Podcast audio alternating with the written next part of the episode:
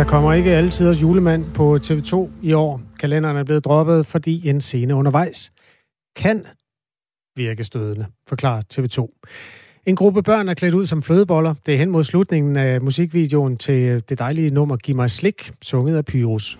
Giv mig flødeboller eller giv mig flødekarameller, giv mig flere, giv mig mere. Og så kommer der tre dansende flødeboller. Det er ikke rigtige flødeboller, det er faktisk bare børn, der er klædt ud med sorte hoveder. Ja, og den udklædning kan opfattes racistisk, mener T V to, der derfor helt har droppet at vise alle fireogtyve afsnit. Beslutningen har skabt øh, stor debat blandt folk, især på øh, nettet, hvor T V tos beslutning bliver kritiseret. Og nu skal vi tale med en af dem, der egentlig godt kan forstå T V tos beslutning. Det er Stefan Holmager Larsen, som er chefredaktør øh, ved det, der hedder My Team Direct. Øh, godmorgen. Godmorgen. Lad os lige som det første deklarere, du mener ikke T V to har håndteret situationen særlig godt, men du forstår til gengæld øh, beslutningen om at øh, fjerne julekalenderen Alletiders Julemand. Hvorfor synes du, det er fint, at T V to dropper den?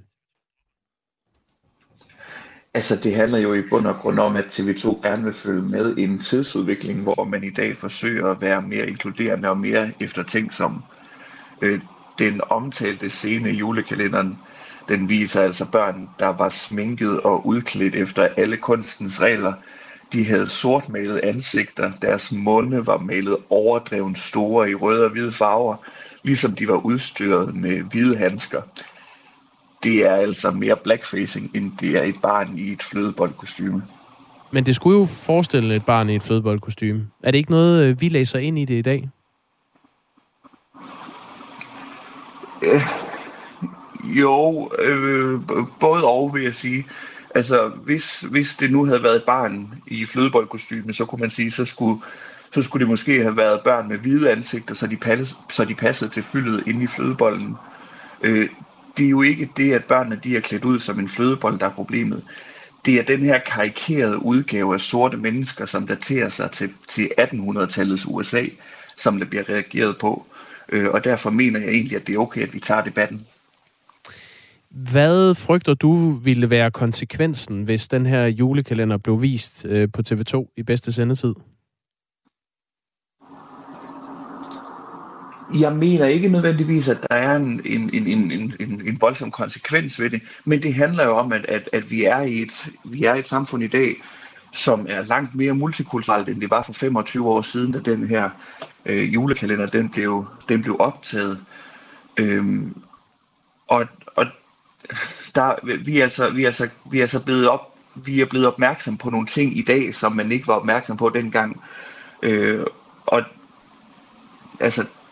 Vi, vi bliver nok nødt til at, at se i øjnene, at, at man skal altså passe på med, hvad man siger, hvad man gør. Fordi at det, det kan virke stødende på, på, på nogle af vores medmennesker i samfundet. Mm, så vi tager hensyn til, til et fortal, som kan øh, føle sig stødt af, af et par scener i en julekalender, og derfor bliver hele julekalenderen øh, aflyst. Vil du ikke øh, synes, det var bedre at klippe de pågældende scener ud, så, og så i det mindste vise resten af julekalenderen? Ved du hvad, jeg er faktisk øh, et langt stykke hen ad vejen enig. Altså det helt store problem er, som, som du også startede med at sige, øh, T V tos ageren i den her sag, som er, som, som er helt hen i vejret. Ja, hvad, hvad er det ved den her håndtering, du, øh, du kritiserer? Det... Åh, jamen jeg skulle til at sige, hvor skal man starte? Altså det virker jo som, øh, som elefanten i et, øh, i et glashus.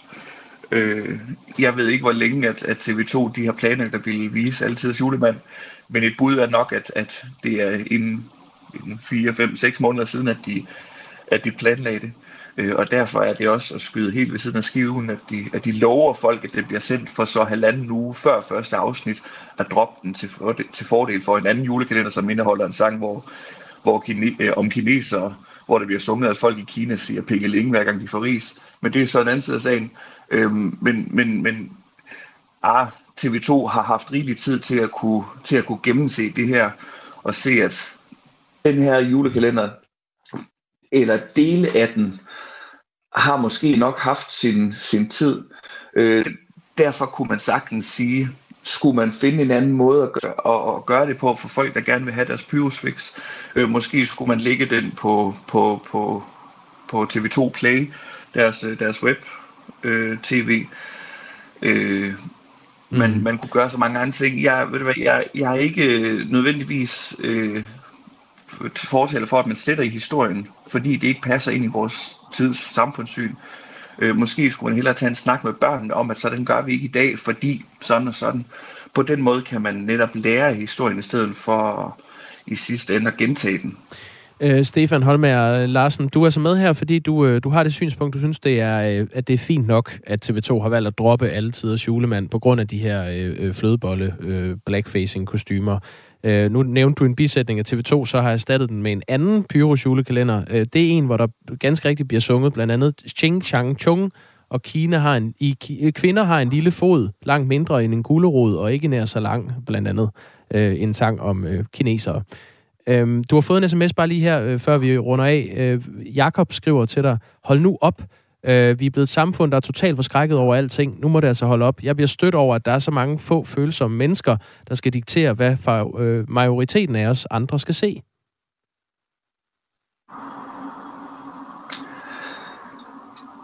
Ja, altså i bund og grund, så handler det jo om T V to seertal.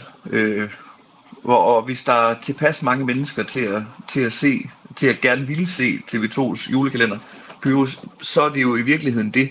Øh, men når det så er sagt, man bliver også nødt til at, at ligesom pa- følge en lille smule med, med, med tiden. Og hvis vi begynder at, at, at kan se, at vores, at vores julekalender, den indeholder direkte blackfacing og, og racistiske undertoner, som er rettet mod vores børn, så synes jeg godt, at man kan, man kan se på, om der, om der er noget, der skulle ændres eller arkiveres. Lad os lige komme til det modsatte synspunkt. Dennis Mækki er coach, atletiktræner, atletikudøver. Godmorgen. Ja, godmorgen Elson. Du mener omvendt, at T V tos beslutning om at fjerne alle tiders julemand er forkert. Hvorfor? øhm, jamen altså, jeg er egentlig først lige blevet gjort opmærksom på det, øhm, og jeg snakkede med min far i går. Vi kan på ingen måde se, hvad det racistiske skulle være. Undskyld. Skal vi ikke lige slå øh, fast, jo, hvorfor din far, han er, ja, I er afrikansk oprindelse? Ja, lige præcis. Øh, vi er selv afrikanere, øh, har set julekalenderen hele vores liv, øh, og kan på ingen måde sådan relatere til, hvad der skulle være krænkende over det.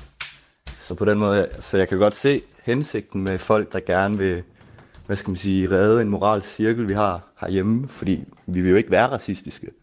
Så helt sikkert er der nogen, der er sådan, åh gud, nu er de malet ansigtet, og det kan vi jo ikke vise i Danmark, det må vi gøre noget ved. Men det er altså ikke de problemer, vi afrikanere og andre mørke har i Danmark. Har du slet ikke det... talt med nogle mørke mennesker, der synes, at det er lidt irriterende med de der flødeboller, at de har sorte ansigter? Altså, det er jo ikke det, er jo ikke, det, er ikke det der er racisme. Øh, det er jo meget mere, at vi bliver ikke... Altså, folk råber os på gaden, man bliver overfaldet, man bliver ikke lukket ind i byen. Altså, det har intet med, med sådan nogle ting at gøre. Det er slet ikke de problemer, vi egentlig har, nu når sådan tænker mig ind i de baner. Så jeg forstår slet ikke, hvordan det kan være det, der er debatten. Fordi at det er ikke den form for racisme, vi egentlig skulle highlight i Danmark, hvis det skulle være. Kan det gøre noget godt for debatten om racisme i Danmark, at det kommer frem, at man øh, diskuterer de her værdier?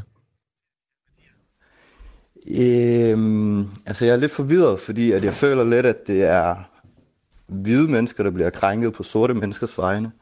Fordi at det ikke... Altså, som sagt, man kan også se i kommentarsporene, hvor jeg lige kan tjekke nogle ting. Der er ingen sorte, der skriver det her. Der er ingen sorte, der står frem. Der er ikke nogen mørke, der har et problem med det her. Uh, og, og på den måde, så er det sådan at koge en suppe, der slet ikke skal koges i forhold til sådan, hvad der bliver snakket om. Hvad tror du, det betyder for, når vi så skal diskutere regulær racisme næste gang, at vi har haft den her debat? I, jamen altså, muligvis spørge dem, det nu skulle have med at gøre. Øhm, fordi få, få nogle virkelige situationer. Pyrus er et familieprogram, og, og, og bare at prøve at hive noget racistisk frem af det, er mere racistisk end, end, end alt muligt andet, end at sige, det er det. Så på den måde, så, så både min far og jeg og mine venner, altså vi kan, vi kan slet ikke se, hvorfor det er det her, der bliver snakket om. Øh, det burde egentlig bare stoppes med det samme. Nu er det alligevel blevet sendt ud over alle de medierne, så folk har set det mere, end hvis det bare var i tv. Frygter du også lidt, at øh, fordi debatten i din optik er lidt latterlig, at, at den så også gør, at det bliver svært at komme igennem med med den der racisme-dagsorden på nogle andre sådan mere væsentlige punkter, fordi det her, det i virkeligheden bare handler om noget, der ikke er vigtigt? Ja, absolut. Det er jo en af de, altså, en af de største og vigtigste pointer i det, fordi at det her, det er jo, det er jo så langhåret, som det overhovedet kan blive, og det er størstedelen af Danmark også enig i. Og, og, og, og når man så snakker racisme, og man så skal snakke racisme gennem det her, jamen altså folk, de mister overskud til at snakke om racisme, fordi at der er egentlig rigtig mange, der ikke kender til det, fordi de ikke oplever det, og det er jo også helt fint.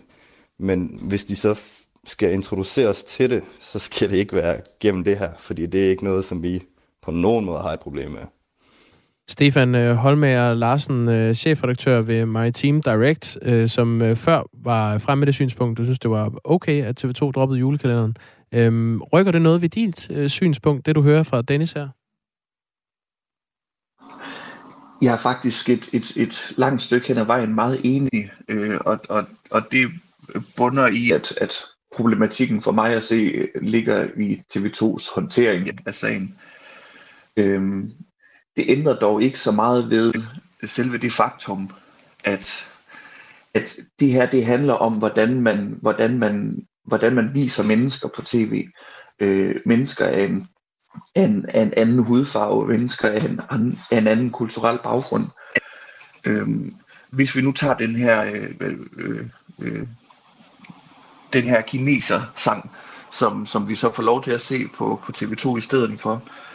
Øhm, for nogle år siden, der var jeg til Dansk Julefrokost i Bangkok, hvor vi sad en flok øh, venner, som, som mest alt bestod af, af danskere og kinesere. Øh, vi havde sat øh, nogle øh, noget julemusik på, på YouTube, som kørte i baggrunden, øh, for ligesom at, at komme, komme, komme i julestemning. Øh, og, og pludselig så dukker der den her sang op fra, fra alle tiders jul.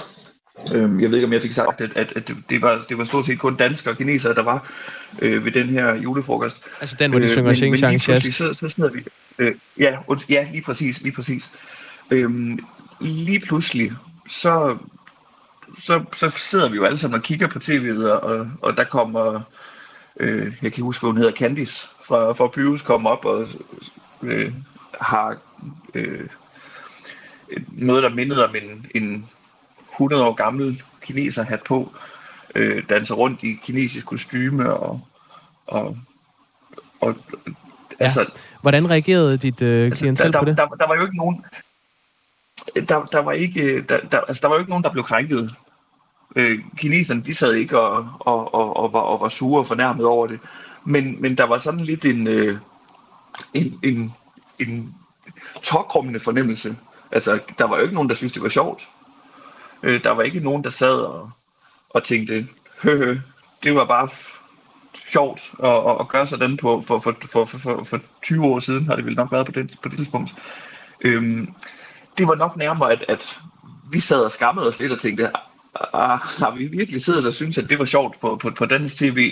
Øh, kineserne, de sad sådan lidt og måske havde en sådan, øh, følte, altså følte næsten, det var synd for os, at, at, at vi blev udstillet på den måde øh, fra vores tv. Øh, Lad os altså, lige give ordet til Dennis Mækki. At kineserne, ja. De har taget klaphatte på og... Ja. Afslutningsvis, Dennis Mækki, nu hører du det her med sammenligning med kineserne. Et... Hvad tænker du her? Til sidst? Jamen, altså, jeg synes jo, det er jo fantastisk, at vi er kommet dertil, at vi har lært af vores fejl. Altså, for tredive år siden, da min mor og far stod og snakkede på gaden, så kiggede folk ikke på min far, fordi han var mørk, og kiggede på min mor, selvom at det var min far, der snakkede dansk. Så, så det er jo ikke noget, vi har det skidt med, eller er kede af. Altså, det hed jo også en nærebold engang. Og så fandt man ud af, at det var forkert, og kaldte det noget andet. Men det gjorde det jo også under tiden, dengang man lavede det her. Og det må vi bare forholde os til. Det var sådan, det var engang, og, og ja, så kan det godt være tokrummende til tider. Men det åbner op for, for gode snakke om kulturelle forskelligheder, og det synes jeg, der skal være plads til. Og, det, og ja, som sagt, det, det er helt latterligt, at det bliver gjort på den her måde, hvis du spørger mig. Jeg synes, det var fremragende at have begge to med i hvert fald. Tak til dig, Dennis Mækki. Jo, så tak. Coach og øh, atletiktræner, og øh, også tak til Stefan Holmager Larsen, der altså øh, repræsenterer den anden side af det synspunkt, er chefredaktør ved My Team Direct, og også dejligt, at der var et overlap øh, i meningerne her. Du kan skrive til os på nummer fjorten fireogtyve, klokken er tyve minutter over otte. Overskud på Radio fire med Sofie Østergaard hjælper dig med at få mest muligt ud af dine penge. Så er det her tidspunkt måske også lige præcis her, hvor vi så lige skal gå igennem vores forsikringer, vores lån. Kom i gang med at investere i aktier eller få gode råd til, hvordan du lægger dine lån om. Altså prøv lige at gøre det, og så prøv lige at se, hvor mange penge man rent faktisk kan spare. Find Overskud som podcast i vores app, og lyt med tirsdag klokken tretten. Radio fire taler med Danmark.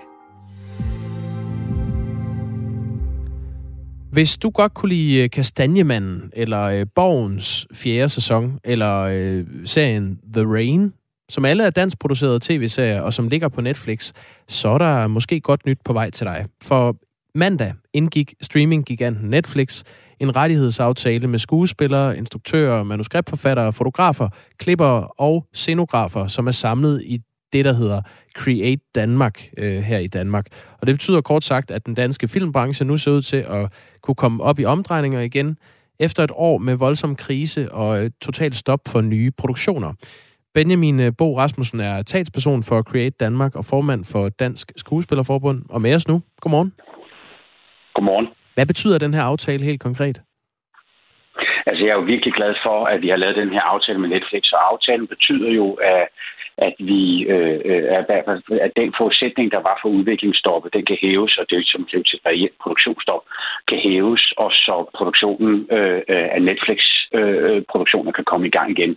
Og det er jeg øh, virkelig, virkelig, virkelig glad for. Hvor meget har I måttet gå på kompromis i den danske filmbranche? Altså man kan sige, at vi er jo på øh, rettighedssiden, kan man sige. Vi repræsenterer jo, i Create Danmark repræsenterer vi jo klippere og øh, fotografer, scenografer og dramatikere og instruktører og skuespillere. Og vi har jo, øh, øh, hvad skal man sige, en, en del af den betaling, vi får på vores arbejde, det er jo rettighedsbetalingen på samme måde, som forfattere får øh, øh, penge, de låner bøger på biblioteket. Mm. Og det er jo de niveauer, der ligesom har været øh, til debat i, i det sidste lange stykke tid. Jeg Og det er jo klart, at vi har indgået nogle kompromiser, fordi det er jo det, man gør, når man laver en forhandling og en aftale. Men jeg synes faktisk, at vi har lavet en aftale, hvor, jeg sagtens, øh, hvor vi sagtens skal se vores medlemmer i øjnene, og hvor at vi også skal se Netflix i øjnene, og Netflix kan se sig selv i øjnene, og vi har respekteret deres øh, øh, forretningsmodeller. Så jeg synes jo faktisk, det er en rigtig fin aftale, vi har fået lavet. Betyder det så fremover, at skuespillere og manuskriptforfattere, instruktører, fotografer, klipper osv. kommer til at få mindre i betaling, når man laver en serie for Netflix? Altså, det er jo, er jo svært at svare på, fordi den aftale, der var, var jo en aftale, vi havde bare blevet sat i verden for at lave en fælles rammeaftale sammen med producentforeningen, så streamingtjenesten skulle konkurrere på øh, de samme vilkår. Det var noget, T V to havde bedt os om blandt andet at gøre. Og det vil jo sige, det startede de jo selv med at vende ryggen til. Øh, og vi må bare sige, at producentforeningen og os med den producentforeningsaftale har jo vist sig, at det var åbenbart naivt, fordi vi kunne ikke lave en one size fits all.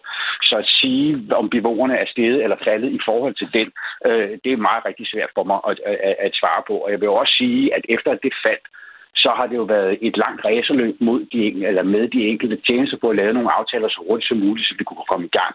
Så jeg har ikke fokuseret så meget på, hvad det er, vi ikke har fået med, som jeg har haft fokus på de ting, som vi har fået med. Og der synes jeg, at vi har bevaret en respekt for den danske rettighedsmodel, som er ret unik, og som gør, at, at, øh, øh, at vi kan levere det arbejde og få en, en fair betaling for det arbejde, vi leverer.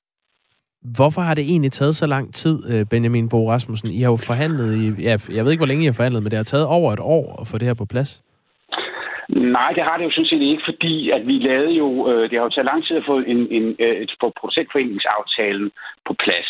Øh, øh, og den fik vi jo på plads første januar, men i april måned, der valgte T V to så at lave udviklingsstop, og så fulgte Viaplay og Netflix jo trop i juni måned. Mm. Øh, og de valgte så, øh, øh, bortset fra Viaplay, valgte de andre at gå på ferie og ikke etablere et forhandlingsforløb før efter sommerferien. Så jeg synes faktisk, det er gået ret stærkt. Altså, vi lavede jo en aftale med Viaplay i sommerferien og umiddelbart efter sommerferien, fordi altså, man skal jo huske, at der skal jo to parter til at forhandle. Og hvis den ene part sætter en møderække, så er man jo nødt til at øh, øh, øh, respektere den. Hvis vi nu ja, vender... Jeg synes faktisk, hvis jeg skal sige det ærligt, så synes jeg faktisk, det er gået ret hurtigt i forhold til den møderække, der har været planlagt. Okay. Hvis vi nu vender perspektivet og ser det fra forbrugerens ja. øh, synsvinkel, hvad betyder ja. det så for den danske forbruger øh, af Netflix, at I har lavet den her aftale? Altså, det betyder for den danske forbruger, at vi sandsynligvis skal se nogle flere af de store serier, som Netflix er, er, er, er kendt for at lave, som Kastanjemanden og Borgen for eksempel. Øh, fordi det er jo det, der er deres varemærke. Det er jo det, som borgerne kommer til at mærke. Hvad de ellers kommer til at mærke, det ved jeg ikke. Jeg har jo ikke ledelsesretten over Netflix. Jeg ved jo ikke, om de har tænkt sig at sætte priserne op, eller hvad de har tænkt sig at gøre. Det er svært at forestille mig, fordi det er jo en kæmpe... Det er jo, det er jo ikke noget... De har jo været, vi har jo været vant til at snakke om rettigheder før. Øh, øh, så, og det er jo ikke nogle betalingsniveauer, som ligger langt fra det, de er vant til at betale.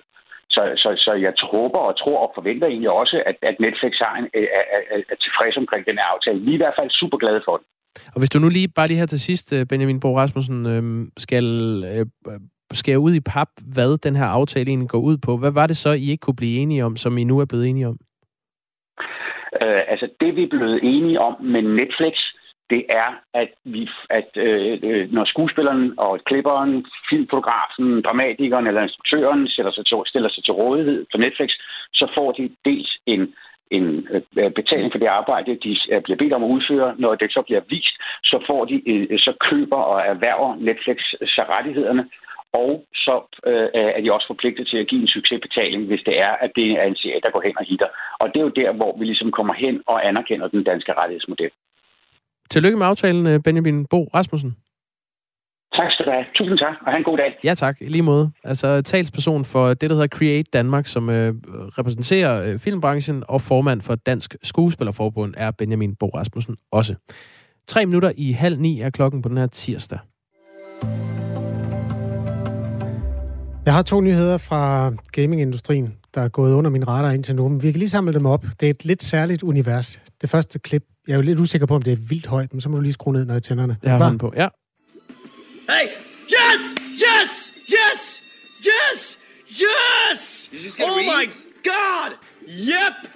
Det, det her det er en af de mest prominente online gamblere. Han hedder Rushdie. En hyggelig aften på platformen Twitch for tre måneder siden. Hvad, hvad sidder han og gambler? Han spiller på en spilautomat.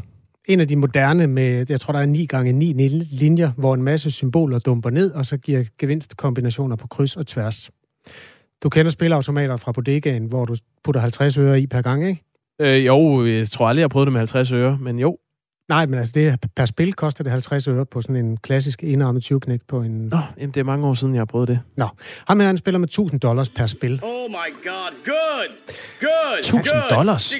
Er det mange penge, ikke? Det er da helt vildt. Ja, det tager fire sekunder at spille spil. Og det er jo ren tilfældighed, om han vinder. Ja, det er rent tilfældigt øh, per spil, men på den lange bane er det helt sikkert, han taber. Ja, okay. Han spiller mange timer hver dag. Ja.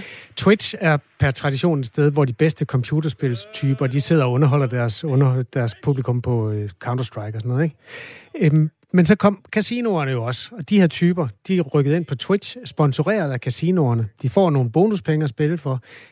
De bruger angiveligt også nogle af deres egne penge. Og så sidder han bare øh, og river tusind dollars afsted ad gangen. Og nogle gange, så, når han så vinder, så vinder han jo en million dollars. Altså, hvis man skal tale om noget, vi kan forbyde vores børn at se, så er det da sådan noget. Jamen, det er forbudt, fordi der er en atten års grænse på. Nå, men, okay. Øh, der findes der også, også voksne, voksne mennesker, ja, der, der har en løs tand i forhold til den slags der, ikke? Nå. Nå, men der, de to nyheder er, øh, for det første, Twitch har smidt gamblerne ud. Twitch er for spil, det er ikke for, for at promovere casino. Så det er jo den gode nyhed. Nej, det, det var dejligt. Det skete for en måned siden. Mm. Så kom debatten også med nogle af de her... Øh, prominente gambler der, der sidder ham og kæmpe bets på tusind dollars afsted. Hvor mange penge har de egentlig fået i støtte af casinoerne? Fordi de fækkede jo, at det var deres egne penge og deres egen økonomi, de havde i spil. Og øh, en af de mest kendte, en der hedder Trainwreck, en øh, kanadier, han har løftet sløret for, hvor mange, navn, ja. hvor mange penge han egentlig har fået i støtte af casinoerne gennem tiden. Hvad har han fået? tre hundrede og tres millioner. Nej. Dollars. Nej. Så kan man jo sidde der og råbe, yes, hele ja, dagen. Ja, hvis du taber, så vinder du nok lidt alligevel. De fleste af dem har han jo så tabt igen. Det er en del af dealen. Resten af dem har han brugt til at købe en dejlig gamerstol og en hjørnelejlighed i Vancouver, hvor han også sidder og spiller. Jamen, så kan han da sidde der, men han er blevet smidt ud af Twitch. Ja, så de er ved at opfinde en ny platform, hvor de kan sidde og gameløse. Ja. Det var de to nyheder, jeg havde til dig. Tak. Både en god og en dårlig. Klokken er halv ni.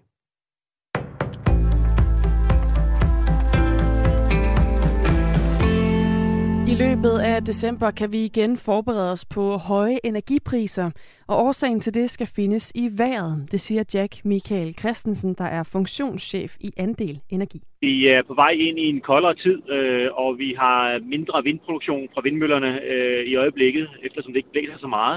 Og det betyder, at vi skal ud og finde energien til, til vores hjem andre steder fra, og det er jo blandt andet fra de tyske gaskraftværker. I dag nærmer elpriserne sig fem kroner per kilowatt-time i perioder, hvor der er spidsbelastning. Og præcis hvor længe der kommer til at være høje energipriser, det er stadig svært at sige. Lige nu kan vi i hvert fald se, at de vejrprognoser, vi kigger ind i, de var i hvert fald de næste halvanden uges tid. Og det vil sige, at vi forventer sådan set, at den næste halvanden uge vil vi se de her prisniveauer. Markedet forventer også, at der skal ske lidt, at det skal vare lidt længere tid lige nu. Men vi kan godt se dage og timer, hvor der måske kommer noget mere vind i systemet, som kan presse priserne nedad. Det er ikke kun de danske vindmøller, der står stille for tiden. Også de norske og svenske vandenergifaciliteter producerer ikke ret meget strøm i øjeblikket. Det fortæller Ole Slot Hansen, der er overvarestrategichef i Saxo Bank til D R. Enhedslisten undrer sig over, at Socialdemokratiet ikke vil støtte sit eget lovforslag om at forlænge det midlertidige børnetilskud til udsatte børnefamilier. Det siger partiets gruppeformand Peter Hvelplund. Det synes jeg er skuffende og, og fuldstændig uforståeligt. Forslaget drejer sig om et børnetilskud, der står til at udløbe ved årsskiftet, men den fungerende beskæftigelsesminister Peter Hummelgaard har gjort det klart, at Socialdemokratiet vil afvise lovforslaget om at forlænge tilskuddet, når det skal førstebehandles i dag. Begrundelsen er, at regeringen efter valget første november er trådt tilbage og udelukkende skal stå for de mest basale ting. Og mens regeringsforhandlingerne er i gang, kan han heller ikke give nogen garanti for, at børnetilskuddet bliver ført videre, lyder det fra Peter Hummelgaard. Og det ærger Peter Hvelplund. Der er indgået en aftale, som øh, der var et flertal for øh, før folketingsvalget. Det flertal er der også efter folketingsvalget. Og derfor er det jo helt naturligt, at regeringen lever op til de løfter, der er givet til de, øh, nogle af de allerfattigste børnefamilier i Danmark om, at, øh, at det er midlertidige børnetilskud, Øh, som de får nu, at det fortsætter i, øh, i tyve treogtyve. Verdens største aktive vulkan, Mauna Loa, er gået i udbrud i Hawaii i U S A for første gang i næsten fyrre år. Det skriver nyhedsbyrået Reuters. Lavaen bliver inden for vulkanen og truer ikke indbyggerne, der bor omkring den, oplyser U S A's geologiske institut. Instituttet har dog advaret mod, at vulkanske gasser og fin aske kan drive fra vulkanen. Mauna Loa er en del af den kæde af vulkaner, der har formet øerne, der i dag udgør Hawaii. Sidste gang vulkanen var i udbrud var i marts og april nitten fireogfirs. Indbyggere i den ukrainske hovedstad Kiev kan se frem til, at der bliver rejst juletræer i byen inden længe. Borgmester Vitali Klitschko nægter nemlig at lade krigen aflyse fejringen af højtiden. Det siger han til den ukrainske nyhedstjeneste R B C Ukraine. Ingen kommer til at aflyse nytår og jul, og nytårsstemningen skal være her. Vi kan ikke lade Putin stjæle julen, siger han til nyhedsbyrået. Juletræerne kommer dog hverken til at være udsmykket med girlander eller julelys, fordi man skal spare på strømmen. Rusland har udført store missilangreb mod den ukrainske infrastruktur, og det har givet problemer med forsyningssikkerheden i landet. Så skal vi herhjemme et kig på vejret, der i de sydvestlige og vestlige egne bliver med regn frem til omkring middag. Ellers i resten af landet en dag med skyet vejr og enkelte lokale byer. Temperaturer mellem fire og seks grader og en let til frisk vind fra øst og sydøst. Nyhederne klokken halv ni her til morgen var med Anne Philipsen.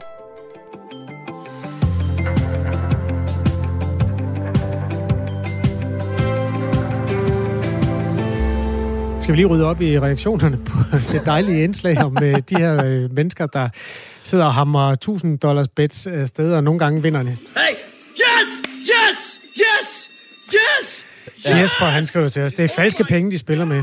Det er penge fra casinosiden, de bruger for at skaffe nye kunder. Det er velkendt øh, blandt de populære brugere på nettet, skriver Jesper. Mm-hmm. Så er der også kommet en her, det er derfor, jeg sidder og fniser lidt. Jeg synes, den ældre morgenvært altid har nogle indslag, som er absolut uinteressante og ikke en public service radioværdig. Det er dig, der er den ældre. Nå, okay. Så har jeg ventet på, at vi fandt ud af, hvem den ældre. Jamen, det er sikkert rigtigt. Det er problemet. Men heldigvis har vi postkassen fjorten fireogtyve, fordi nogle gange så er der simpelthen indslag i en morgenradioflade på tre timer, der ikke interesserer dig. Det gælder både dig, der har skrevet her, og alle andre. Og der er det vigtigt, at man skriver ind til os, hvis man synes, det er uinteressant. Nummeret er fjorten fireogtyve. Øhm, en tredje skriver, han ejer vel selv casinoet. Det er smart på Twitch. Øh, ved du, om det er rigtigt? Altså, ham her ejer ikke casinoet, men det er rigtigt, at øh, for eksempel den kanadiske rapper Drake er vist medejer af et casino, hvor han så selv står og hamrer en masse bets afsted. Hvor er det ulækkert? Det er sindssygt ulækkert, hvis du ser, men samtidig også meget fascinerende, fordi Drake, han er så smooth. Han er en meget, meget flot og karismatisk mand, og så står han og spiller sådan nogle spil, hvor han spiller for en million dollars ad gangen. Han taber dem så til sig selv. Eller også vinder han penge fra sig selv, men det er der ingen, der kan se. Oh. Oh. Det er en uh, skør, skør verden, vi lever i, men altså klokken er fireogtyve minutter i ni, og vi uh, vender os lige mod uh, regeringsforhandlingerne, som er uh, dog lidt mindre skøre. Men de er stadig godt i gang, og det betyder altså ikke, at arbejdet i Folketinget står stille af den grund. For i dag skal det midlertidige børnebidrag førstebehandles, og det er altså sideløbende med de her regeringsforhandlinger, der er i gang. I den forbindelse har Radio fire-programmet Det Røde Hjørne i går sat fokus på netop det, altså det midlertidige børnebidrag, der skal førstebehandles. Hos Enhedslisten er man i særdeleshed træt af, at det her midlertidige børnetilskud ikke nåede at blive forlænget. Victoria Velasquez er socialordfører for partiet, og hun sagde sådan her i Det Røde Hjørne. Vi står midt i en buldrende inflationskrise, og vi har nogle mennesker i vores samfund, som har rigtig svært ved at få enderne til at mødes. Så sådan helt konkret, så er det nogle rigtige mennesker, som det berører, og det har kæmpe konsekvenser for de børn, som vokser op i relativ og nu her, nogle faktisk direkte fattigdom, og det ved vi sætter sig langt ind i voksenlivet. Det er sådan det konkrete i forhold til de personer, det gælder. Men så handler det jo også om hele vores arbejdsmarked og trygheden på arbejdsmarkedet. Tilskuddet til udsatte familier blev vedtaget i to tusind og nitten, hvor en eller flere forældre øh, kunne modtage kontanthjælp. Indtil videre har det været en midlertidig ordning, men i sommer blev det så aftalt, at det skulle være en permanent ordning. Den ordning gælder dog først fra tyve fireogtyve, og derfor skulle ordningen også have været forlænget. Men øh, Benny Engelbrecht, finansordfører for Socialdemokratiet, mener ikke, at det er nødvendigt at øh, holde partiet op på det. Det giver Victoria Velasquez ham dog ikke ret i. Ja, man kan vel sige det ret kort, det behøver man heller ikke gøre. Øh, og det er jo fair nok, at man gerne vil lave øh, øh, altså oppositionspolitik og, og stille drilleforslag og sådan noget. Enhver ved godt, at der er masser af forslag, du har selv lige nævnt, det der er masser af forslag, som øh, af den ene eller anden grund ikke kan behandles, før der kommer en øh, regering. Den regeringsdannelse er i gang, det kan alle også se. Øh, og det betyder så også, at, øh, at det bliver vi først, kan vi først tage stilling til, øh, når, når det er, regeringen er skabt. Øh, og så er der sådan det der øh, lavpraktiske i, øh, at, øh, at der tales om en skæringsdato, der hedder første januar. Det er faktisk først inde i februar, at skæringsdatoen er. Og derfor er vurderingen sådan set også, at man vil godt kunne øh, gennemføre den nødvendige lovgivning, øh, hvis man i øvrigt øh, står, står på det i regeringsgrundlaget. Jeg synes, det er ret privilegieblindt at kalde det et drilleforslag, hvis jeg skal være helt ærlig. Det er jo ikke for at drille, at over tyve organisationer, Red Barnet, Mødrehjælpen og andre sammen også siger, at vi skal stemme det igennem. Lad mig lige tale færdig. Hvorfor siger det første januar, når det ikke er første januar? Prøv lige at lade mig tale færdig. Jeg talte med en kvinde, hun er enlig mor. Hun står til at skulle miste tolv hundrede kroner. Hun ved ikke, om hun skal til at flytte, for hun har ikke råd til at blive boende der, hvor hun bor. Så det at sige, når I ved, at grunden til, at vi havde sat skæringsdatoen den dag, det var fordi, at vi skulle have vedtaget finansloven i slut december, og det skulle implementeres, så der ikke kommer til at være noget hul. De mennesker, hvis de skal have opsagt deres lejlighed og finde et andet sted at bo, så skal de jo vide det, så det giver en usikkerhed for nogle af de allerfattigste mennesker i vores samfund. For I vil jo ikke svare ærligt på, om det så kommer til at blive vedtaget senere, om I så vil indkalde Folketinget i januar og stille lovforslaget og få det vedtaget. Så de ved jo ikke lige nu. Nogle børnefamilier sagde, at jeg kunne miste over firs tusind kroner om året. Og det synes jeg ikke er drilleri. Det handler om nogle af de fattigste mennesker i vores samfund midt i en inflationskrise. Men jeg ved ikke, om det godt kan lade sig gøre og gennemføre, hvis der for eksempel kommer en regering, som så ønsker at gennemføre det øh, omkring første januar, for eksempel. Det var jo ministeriets egen vurdering ud fra der, den samtale, som de har haft med Udbetaling Danmark, at datoen skulle være der i forhold til februar måned, så de havde tiden til at kunne implementere det ordentligt. Altså Benny Engelbrecht, finansordfører for Socialdemokratiet, og Victoria Velasquez, øh, socialordfører for Enhedslisten, i en øh, lavmælt, men dog intens øh, infight her. Der er mange partier i Blå Blok, som har kritiseret børnetilskuddet for, at det ofte går til indvandrerfamilier. Victoria Velasquez peger også på, at Socialdemokratiet allerede har truffet beslutninger i Folketinget. Og det er jo rigtigt, nogle af dem, som øh, den venstreledede regering tog aller, aller flest penge fra, det var dem, der dengang var på det, der hedder integrationsydelse, som jo får absurd få penge. Og derfor, når vi prøver at få folk op på denne her, det her minimumsbudget, som betyder, at man kan leve et beskedent, men trods alt sundt liv, så er det jo nogle af dem, som bliver hjulpet mest, fordi det er nogle af dem, der har fået frataget allerflest penge. Og det er derfor, jeg også på en eller anden måde synes, at vi bliver nødt til at få det gjort åbent, at det er altså ikke rigtigt, det der bliver sagt. Det, en regering stemmer ikke nede i Folketingssalen. En regering er en del af den udøvende magt, ikke en del af den lovgivende magt. Og Socialdemokratiet har jo allerede taget politisk stilling og stemt om ting. Det være så Messerschmidts immunitet eller andre ting, som man allerede har forholdt sig til. Så der er jo faktisk et flertal for denne her opgave, for, denne her, for det her lovforslag, hvis det var, at Socialdemokratiet ville overholde den aftale, som man har lavet, og det løfte, som man har givet til folk. Man, man, undskyld mig, man kan simpelthen ikke sammenligne en politisk sag, hvor man er i gang med at danne regering, med hvorvidt en anklagemyndighed skal have mulighed for at kunne rejse tiltale imod et medlem af Folketinget, og det medlems immunitet skal ophæves. Altså de, de to ting kan man simpelthen ikke sammenligne. Det har intet med hinanden at gøre. Til enhver tid skal vi øh, som Folketing kunne behandle den slags anmodninger, hvis de kommer fra anklagemyndighedens side. Jeg er selv formand for det øh, udvalg, som var med til at godkende øh, valget, hvor vi også skulle godkende de et hundrede og femoghalvfjerds spørgsmål om immunitet bliver behandlet i, i udvalget fra forretningsordenen. Og det er et af de få udvalg, de her er nogle af de få udvalg, som består. Ellers er der jo ikke nogen udvalg. Og, og når I fremsætter et lovforslag, så vil der heller ikke være et ressortudvalg, som kan realitetsbehandle det forslag. Det er jo ikke særlig sundt for demokratiet, at vi ikke har mulighed for det. Jeg kunne også godt fortsætte listen. Altså, vi har behandlet ting i Finansudvalget. Vi har sendt Dan Jørgensen ned til C O P syvogtyve i forhold til at repræsentere Danmark i forhold til klimaforhandlingerne. Vi har behandlet ting politisk, hvor Socialdemokratiet også har stemt i Europaudvalget, og sådan kunne jeg fortsætte listen.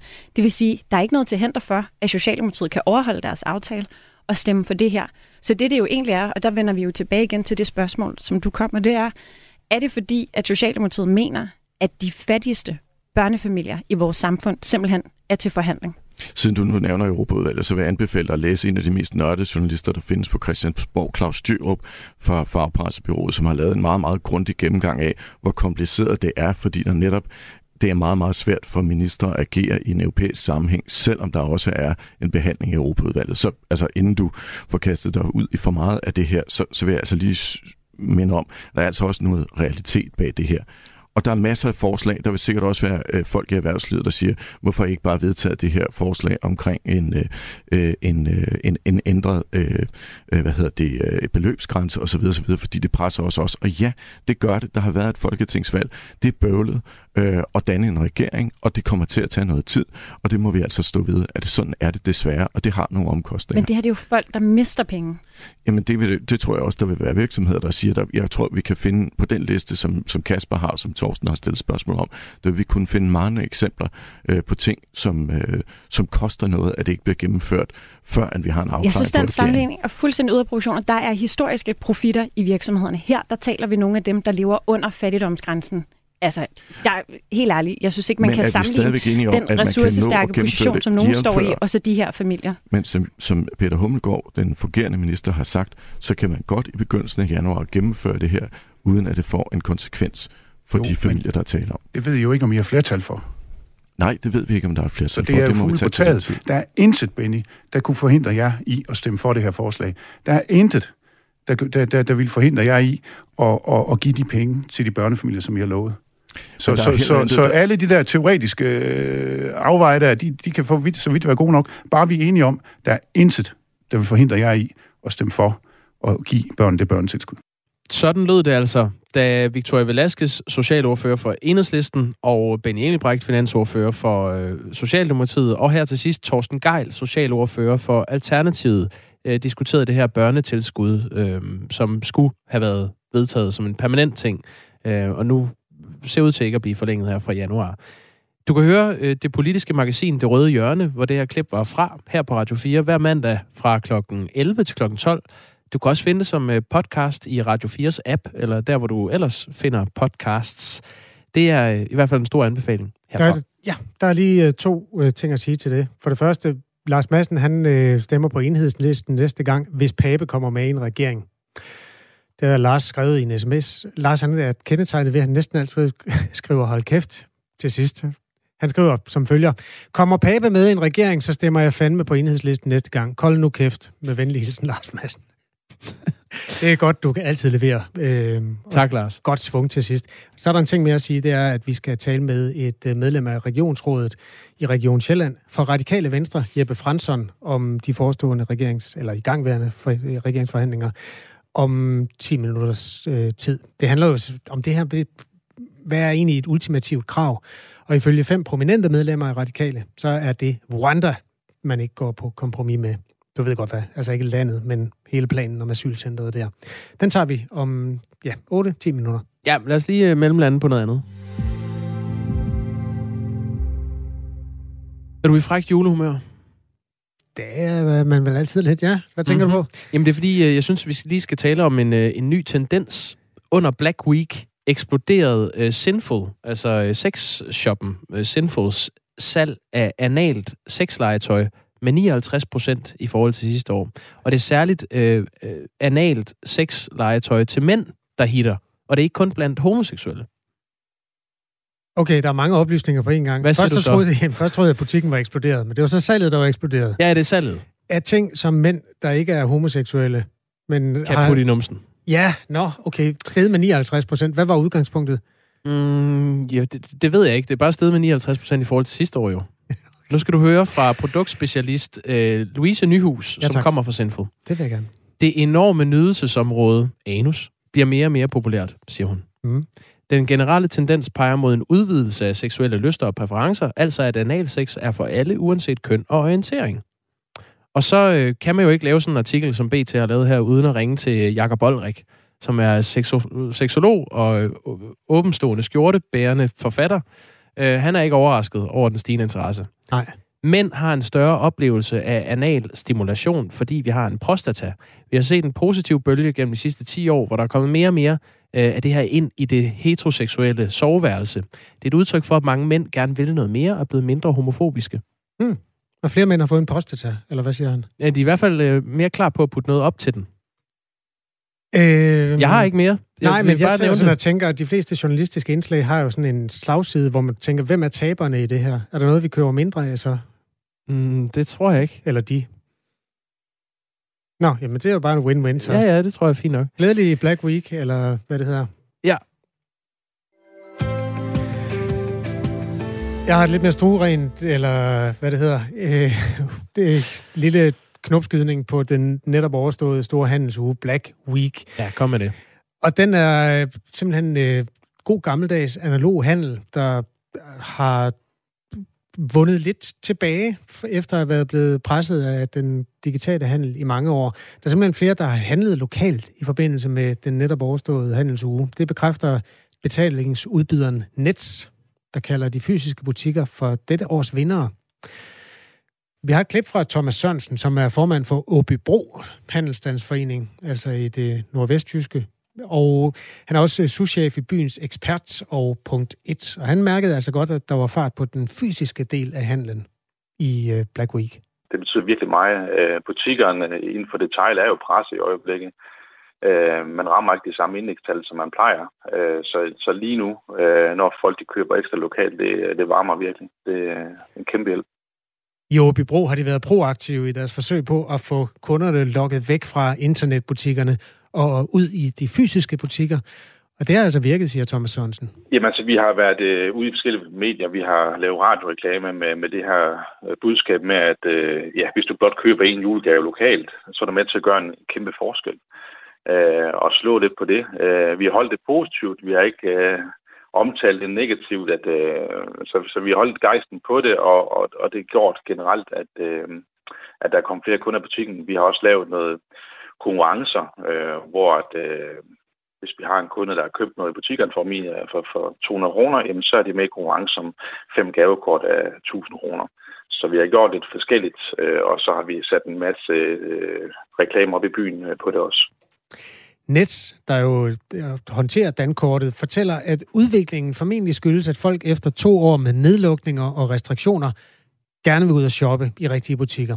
Og Thomas Sørensen her fra Åbibro, han tror da også, at det, kombineret med deres flittige brug af kampagner, har haft stor betydning. Folk kan faktisk godt lide at, at gå i de små butikker, også hvor du får servicen, øh, og hvor du kan få pakket dine gaver ind. Det er jo også noget, vi kan i de små byer. En ting er, at dette års Black Week har været en succes for lokalbutikkerne. Noget andet er, at det jo gerne skal fortsætte, hvis de små butikker skal overleve nethandlen på sigt. Thomas Sørensen fra Åbibro har sine tvivl i forhold til fremtiden. Men han håber, at den gode læring fra i år kan være en del af redningen. Altså det, der er vigtigt af, det er at være til stede, kan man sige, både online øh, og have en fysisk butik, og så lave øh, nogle events, som, som skaber noget ekstra for kunderne. For ellers så kan man øh, godt risikere, at man ikke er der på længere sigt, hvis man ikke gør noget. Det er vigtigt at, at gøre noget i hvert fald, vil jeg sige. Klokken er otte halvtreds. Du lytter til Radio fire Morgen. Det er ikke på tide at dukke nakken og acceptere hvad som helst i bytte for en plads i regeringen. Tværtimod er det på tide, at vi rejser os, børster støvet af knæene og står fast på vores politik. Sådan lyder det et debatindlæg i Politikken, skrevet af fem prominente medlemmer af partiet Radikale Venstre, som ikke sidder i Folketinget. De understreger, at det Radikale Venstre ikke bør støtte forslaget om at øh, sende flygtninge til asylcentre i Rwanda, som ellers har været Socialdemokratiets plan. Og ved et øh, pressemøde på Christiansborg i begyndelsen af november lød det sådan her, da Ekstrabladets journalist Brian Weikart spurgte, om øh, det er et ultimativt krav for de radikale at droppe planerne om Rwanda. Øh, han ville gerne have en håndsoprækning, og her rakte samtlige medlemmer af den radikale folketingsgruppe hånden op. Er Rwanda et ultimativt krav? Hånden op fra jer alle sammen. Er det ultimativt krav? Ja, så kan I tage sådan et her billede. Det, det, er det jeg tror bare, der er nogen, der ikke kan lide ordet ultimativt krav, så måske ja. Kalder vi det forskellige ting. Jo, men ved I hvad? Vi kommer ikke meget længere med det. Jeppe Franssen er medlem af Regionsrådet for Radikale Venstre i Region Sjælland og medlem af Hovedbestyrelsen. Og så er du en af forfatterne bag det her indlæg, Jeppe Franssen. Godmorgen.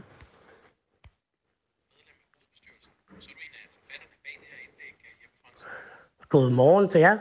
Er det et ultimativt krav fra jer i baglandet? Er det et ultimativt krav? Ej, jeg, jeg tror simpelthen allerede nu, vi lige lukker for den her forbindelse. Der er øh, noget, der ligner tyve sekunders øh, forsinkelse på. Vi, vi ringer simpelthen lige op til Jeppe Franssen i stedet. Grunden til, at det er interessant, når Radikale Venstres øh, fem prominente medlemmer her går på banen og siger det lige ud, at der er tale om et ultimativt krav, så handler det blandt andet om den dans på knivsæggen, som den nu tidligere formand øh, Sofie Carsten Nielsen var, øh, altså aldrig rigtig turde melde sig ind i i valgkampen. Øh, hver gang nogen spurgte, vil I trække støtten til regeringen, eller kan I støtte en regering, der går ind for det her Rwanda-projekt, så skyndte hun sig væk, så skulle hun hjem og have risengrød. Og ja, nu har man i hvert fald arbejdet så lidt tættere på et ultimativt krav. Ja, og det er så ikke den nye formands øh, fortjeneste, det er Martin Lidegaard, og han er ikke kendt som en, øh, en type, der stiller ultimative krav. Han er mere pragmatisk. Men øh, her ved den her håndsoprækning, der stod de altså alle sammen med hænderne op i luften. Jeppe Franssen, vi er der med nu. God morgen. God morgen. Meget bedre. Du er medlem af Regionsrådet for Radikale Venstre i Region Sjælland, medlem af Hovedbestyrelsen, også i partiet. Du sidder altså ikke i Folketinget. Og så er du en af forfatterne bag det her debatindlæg, øh, hvor I siger, at øh, det er ikke på tide at dukke nakken og acceptere hvad som helst, men det er på tide, at I står fast på jeres politik. Er det et ultimativt krav fra jer i baglandet, at I ikke vil støtte et øh, modtagelsescenter i Rwanda? Altså, det er i hvert fald et ultimativt krav for os, der skriver debatindlægget, at vi ikke skal gå på kompromis med menneskerettighederne øh, for de flygtninge, som kommer til Danmark. Så det, det, jeg kan jo ikke tale for hele baglandet. Den magt har jeg jo ikke. Men jeg kan, vi kan jo tale for os, os hvem, der har skrevet debatindlægget. Og det, for os er det i hvert fald, burde det være et ultimativt krav fra Folketingsgruppen. Hvorfor er det vigtigt at pointere det lige nu, synes du? Ja, fordi vi snakker ikke om en eller to procents hævning af beskæftigelsesfradrag. Vi snakker om noget så fundamentalt som øh, menneskerettigheder. Altså, altså, at de mennesker, som kommer til Danmark, skal eksporteres til et andet land, som rwandanere i dag flygter fra. Altså, der er jo fem tusind mennesker fra Rwanda, der har søgt asyl i andre lande, og det er så det land, vi vil sende mennesker på flugt ned fra. Det, det, er, jo, det er helt absurd. Og det, det prøver vi sådan set bare at gøre opmærksom på, øh, at, at det for os er en helt klar rød linje, der bliver overtrådt, hvis man kommer med på det. Jeg talte på et tidspunkt med Andreas Steenberg, der nu heller ikke længere er i Folketinget for Radikale Venstre, men han var øh, højt på strå indtil folketingsvalget, og han sagde, at øh, der var øh, folketingsgruppens holdning til det spørgsmål, at hvis man kunne få E U-landene med på det, altså hvis man kunne gøre det til et E U-modtagscenter, i stedet for, at der skal være et Dannebrogsflag, så et E U-flag, så vil Radikale Venstre gå med til det. Hvad synes du om det? Altså, jeg tror aldrig, det har været radikal politik, og heller ikke Andreas politik, at vi skal have et E U-modtagercenter i Rwanda, som ligger længere væk fra de steder, hvor folk flygter fra i dag, end Danmark gør. Jeg tror, det der, eller det, der er den radikale politik, er jo, at vi skal have E U-modtagercentre i E U's nærområder, så folk fly- slipper for at flygte over Middelhavet og dø der, ikke? Det, det har været kendt radikal politik i mange år. Hvad, er det, det, hvad, det, hvad håber, kunne et nærområde til E U være? Ja, ja, altså, det er også det, jeg har sagt internt. Jeg har virkelig svært ved at se et land i Afrika, som lige nu vil være i stand til den der model. Og det er også derfor, jeg synes, det virker lidt sort, når man begynder at tale om, at, at, at vi skal have en eller anden landingsplan, der hedder noget E U eller noget halløj. Fordi det, det er ikke realistisk. Altså, den her idé, den skal bare pandes ned øh, øh, med et hundrede og ti kilometer i timen. Når I er fem øh, prominente personer fra baglandet i Radikale Venstre, der synes, det er vigtigt at skrive det her til befolkningen i politikken. Hænger det så sammen med, at I i baglandet til Radikale Venstre gerne vil slå fast, at I ikke accepterer, at en formand for partiet går med til sådan noget her? Øh, ja, det tænker jeg da. Altså, ellers ville jeg ikke have skrevet det, men, men altså, jeg, jeg hører jo også, hvad Folketingsgruppen siger, blandt andet på det pressemøde, I selv, I selv med, med, med klip op fra, at der, der var man jo også meget klar på at sige, at det er Det vil være et vælgerbedrag. Og jeg har det sådan lidt med de her ultimative krav, røde linjer og sådan noget. Det, der er sådan et eller andet religiøst omkring det i dansk politik, og det må man ikke rigtig tale om. Jeg synes faktisk, at vælgerne har krav på at høre og sige, hvor er det, vi, hvad er det vores positioner er, hvor er det, vi kan trække den til og ikke længere. Og for os, der, der handler det jo helt klart om, at vi, vi kan ikke trække den så langt, eller gå på kompromis så langt, at vi begynder at krænke flygtningens menneskerettigheder i Danmark. Det Det, det er i hvert fald helt klart en rød linje for os. Er der slet ikke øh, noget i sådan nogle regeringsforhandlinger, som øh, kunne få jer til at skifte holdning til det? Altså, man er nødt til at gå på kompromis med nogle ting, når man øh, forhandler. Der, der er i hvert fald ikke noget, øh, der kan købe mig til at sige, at vi skal krænke øh, menneskerettighederne for de flygtninge, som kommer til Danmark. Øh, det, det er der ikke nogen ministerposter, der kan. Altså, fordi så er vi jo inde og pille ved noget fuldstændig grundlæggende ved det at være radikale og ved humanismen, som jeg synes er noget af det radikale Venstre skal stå fast på. Og så er jeg godt klar over, så er vi jo ikke, så er vi jo efterhånden rimelig alene i Folketinget omkring det her, men, men sådan må det jo være. Øh, vi må stå fast på, det, på noget af det grundlæggende, vi tror på. Og som jeg sagde før, det her det handler jo ikke om, at beskæftigelsesfradraget skal hæves, hæves med en eller to procent. Vi, vi er altså inde og røre ved noget rimelig fundamentalt, og det er jo også derfor, at E U har været ude at sige, at det kan få retsligt efterspil, hvis Danmark rent faktisk går videre med den her idé. Og det, det, det kan vi i Radikale Venstre simpelthen ikke holde til at gå med på. Så det, du argumenterer for her, er, at Radikale Venstre skal ikke indgå i en regering, som har øh, som politik, at man vil oprette et øh, asylcenter i, øh, i Rwanda. Kan I så, hvis, hvis I nu står uden for regeringen, kan I så være øh, parlamentarisk grundlag for sådan en regering? Altså, hvis det står til mig, nej. Altså, vi kan ikke forsvare en regering, som, øh, som også har det her som parlamentarisk grundlag, eller som, øh, som sin politik. Så kommer I jo det, til at være i opposition til den midterregering, der øh, bliver indgået lige om lidt. Det, det ved vi jo ikke. Altså, oh, jeg håber der på, at... det, altså, Socialdemokratiet og Venstre og det konservative Folkeparti har alle sammen som erklæret politik, at de vil arbejde for at oprette sådan et center. Jeg hører også nogle brudflader i dansk politik i øjeblikket, der hedder, at den danske udlændingepolitik er blevet skør. Så jeg håber da også, at man er villig til fra Socialdemokratiet og fra Venstres side at rykke sig hen imod os og sige, at vi vil faktisk gerne samarbejde med Radikale Venstre. Fordi vi er nødvendige for Venstre og Socialdemokratiet, hvis vi snakker reformer. Altså de ting, der skal løse de udfordringer, vi står med i fremtiden.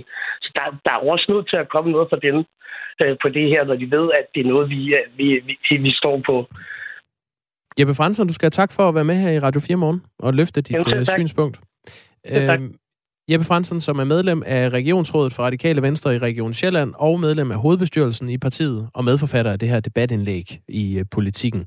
De andre, der har skrevet under, er i øvrigt øh, de radikale politikere Daniel Prehn, Freja Fogdal, Sigrid Friis og Katrine Kildgaard. Det har været en dag, hvor der var godt kog i debatten, for eksempel om Pyrus julekalenderen. Vi når ikke dem alle sammen, desværre, men vi er meget glade for, at I har skrevet ind. De bliver alle sammen læst. Øhm, vi kan lige slutte med Tommy Ligårds, der skriver... Bliver man krænket af en julekalender? I en kirke i Skovlunde hænger et maleri, hvor en hvid kvinde sparker til en sort dreng. Det krænker ikke folket eller pressen. Hvorfor? Ved vi det? Spørger Tommy. Det var jeg ikke klar over, uh, hang der. Det har ja, jeg ikke er du krænket? Bare en øh, holdning til. Nej. Nå, jamen, det ved vi så nu. Så, der er ring til Radio fire om fem minutter. Marie Sloma Kvartrup er vært. Ha' en god dag på Radio fire klokken ni.